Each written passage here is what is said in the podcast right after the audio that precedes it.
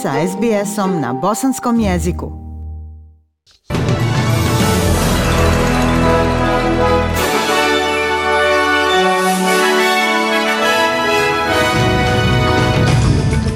Današnjim vijestima poslušajte.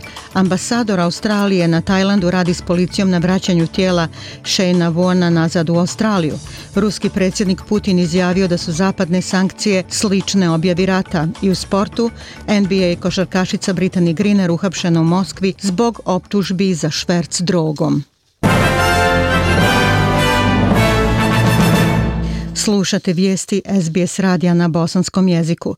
U toku su napori da se tijelo Shayna Warna vrati nazad u Australiju. 52-godišnja zvijezda kriketa umrla je od srčanog udara u wellness odmaralištu na ostrvu Koh Samui u Tajlandu. Ambasador Australije na Tajlandu sarađuje sa policijom te zemlje na vraćanju Warna u njegov rodni Melbourne. Alan McKinnon kaže da je tajlandska policija pokazala veliko saosjećanje nakon Vornove smrti. Police station and the hospital in Koh Samui for Policijska stanica i bolnica na Kosamuju trude se da olakšaju proces vraćanja Shayna Warna u Australiju što je prije moguće. Bili su vrlo suosjećajni, efikasni i puni razumijevanja. Dakle, hvala vam nadzorniče. To je jedina izjava koju ćemo dati u ovom trenutku. Porodica Warn, Savezna i Viktorijanska vlada nude državnu sahranu iako premijer Scott Morrison kaže da je odluka na porodici. Zemljotres jačine 3,8 stepeni Richterove skale zabilježen je u blizini Adelaida. Potres se osjeti u blizini planine Barker u Južnoj Australiji jutros u 7.20. Biro za meteorologiju kaže da ne postoji opasnost od tsunamija za australijsko kopno, ostrva ili teritorije. Broj mrtvih u razornim poplavama u dijelovima Queenslanda i Novog Južnog Velsa iznosi 17 nakon otkrića tijela žene na Gold Coastu. Ronioci policije Queenslanda jučer su pronašli tijelo u Madgirabi i rade na potvrđivanju identiteta. Državni i savezni čelnici obećali su veću financijsku pomoć jer neka pogođena područja započinju dugočišćenje dok druga ostaju pod vodom. Predviđa se da će kiša nastaviti padati i u još uvijek poplavljene regije u obje države i danas u nedjelju 6. marta. Vijesti iz svijeta. Ruski predsjednik Vladimir Putin kaže da bi uvođenje zone zabrane letova iznad Ukrajine bila objava rata. Ukrajinski predsjednik Vladimir Zelenski zatražio je od NATO-a da uvede zonu zabrane letova iznad Ukrajine ali je šef vojne alijanse Jens Stoltenberg rekao da iako razumije ukrajinske zahtjeve, takva mjera bi uključivala obaranje ruskih aviona što bi moglo dovesti do, kako navodi, punopravnog rata u Europi. Predsjednik Putin kaže da će ulazak Ukrajine u NATO imati posljedica i kaže da ne planira proglasiti vanredno stanje u Rusiji.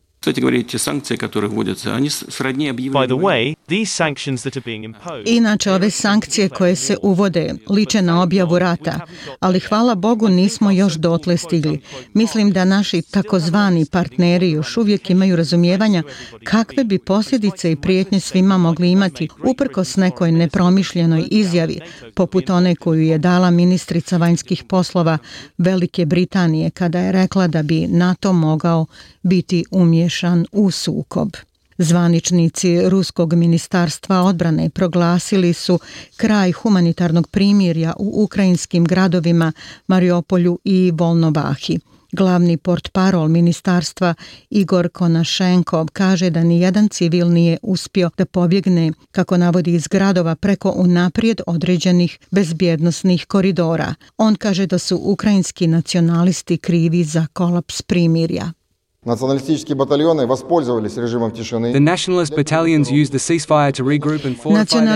bataljoni su iskoristili prekid vatre za pregrupisavanje i utvrđivanje svojih položaja zbog nespremnosti ukrajinske strane da izvrši pritisak na nacionaliste ili produže prekid vatre. Ofanziva je nastavljena od 18 sati po moskovskom vremenu.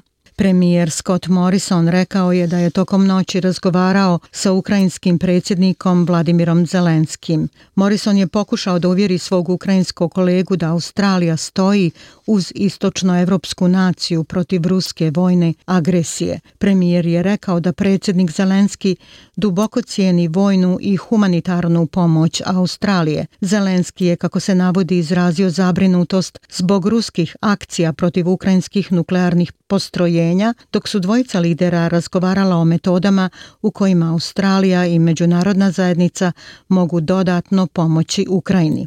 Morrison je rekao da je pohvalio nevjerovatnu hrabrost Ukrajine protiv ruske vojne invazije i osudio akcije u ime svih Australaca. Ukrajinci koji žive u Australiji protestuju u Sidneju protiv ruske invazije. Oni se okupljaju skoro svakodnevno. Članovi zajednice rekli su za SBS News da očekuju da će oni koji bježe od nasilja stići u Australiju od ovog vikenda. Kažu da je više od hiljadu ljudi dobilo australijske vize od početka rata, ali da se neki od njih bore da pronađu siguran prolaz iz Ukrajine. My family uh, are still in central Ukraine moja porodica je još uvijek u centralnoj Ukrajini i nažalost čak i ako imaju australijske vize ne mogu emigrirati odatle jer je bombardovanje u toku svaki dan nekoliko puta dnevno. Pogledajte ovo nebo, to je mirno nebo, ali kada vam bombe samo padaju na glave vaše djece, ne možete ih zaštititi. Kako se možete osjećati? Nema riječi koje mogu opisati moja osjećanja. Pripadnici ukrajinske zajednice pripremili su podršku ljudima kada stignu, uključujući medicinske preglede i smještaj.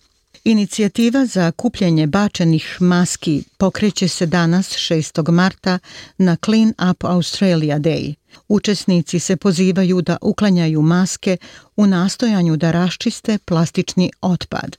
Predsjednik Clean Up Australia Pip Kiernan kaže da je odziv Australaca bio ogroman da se pridruže akciji.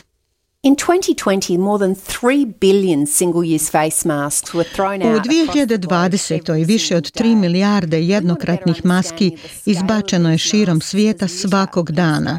Želimo bolje razumijevanje razmjera ovih maski kao smeća u Australiji, jer su napravljene od plastike, a potrebno je više od 350 godina da se razgrade.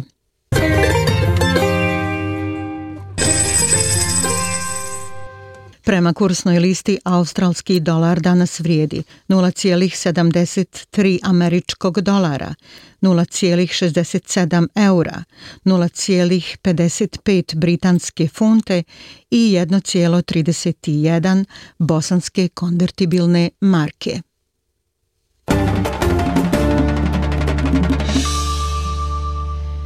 Vijesti sporta, igračica Američkog ženskog nacionalnog košarkaškog saveza pritvorena je na aerodromu u blizini Moskve.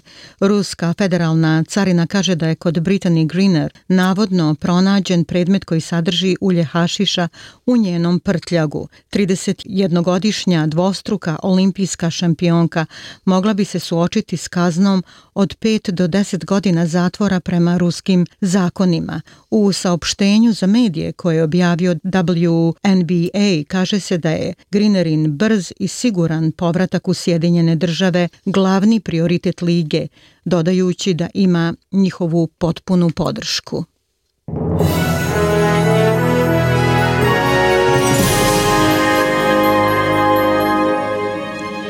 I za kraj vijesti evo temperaturnih vrijednosti za veće gradove u Australiji.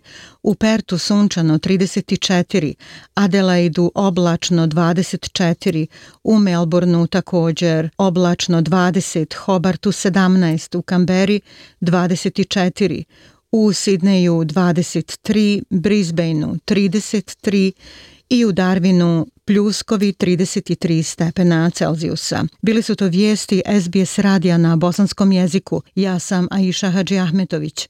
Ostanite i dalje s nama.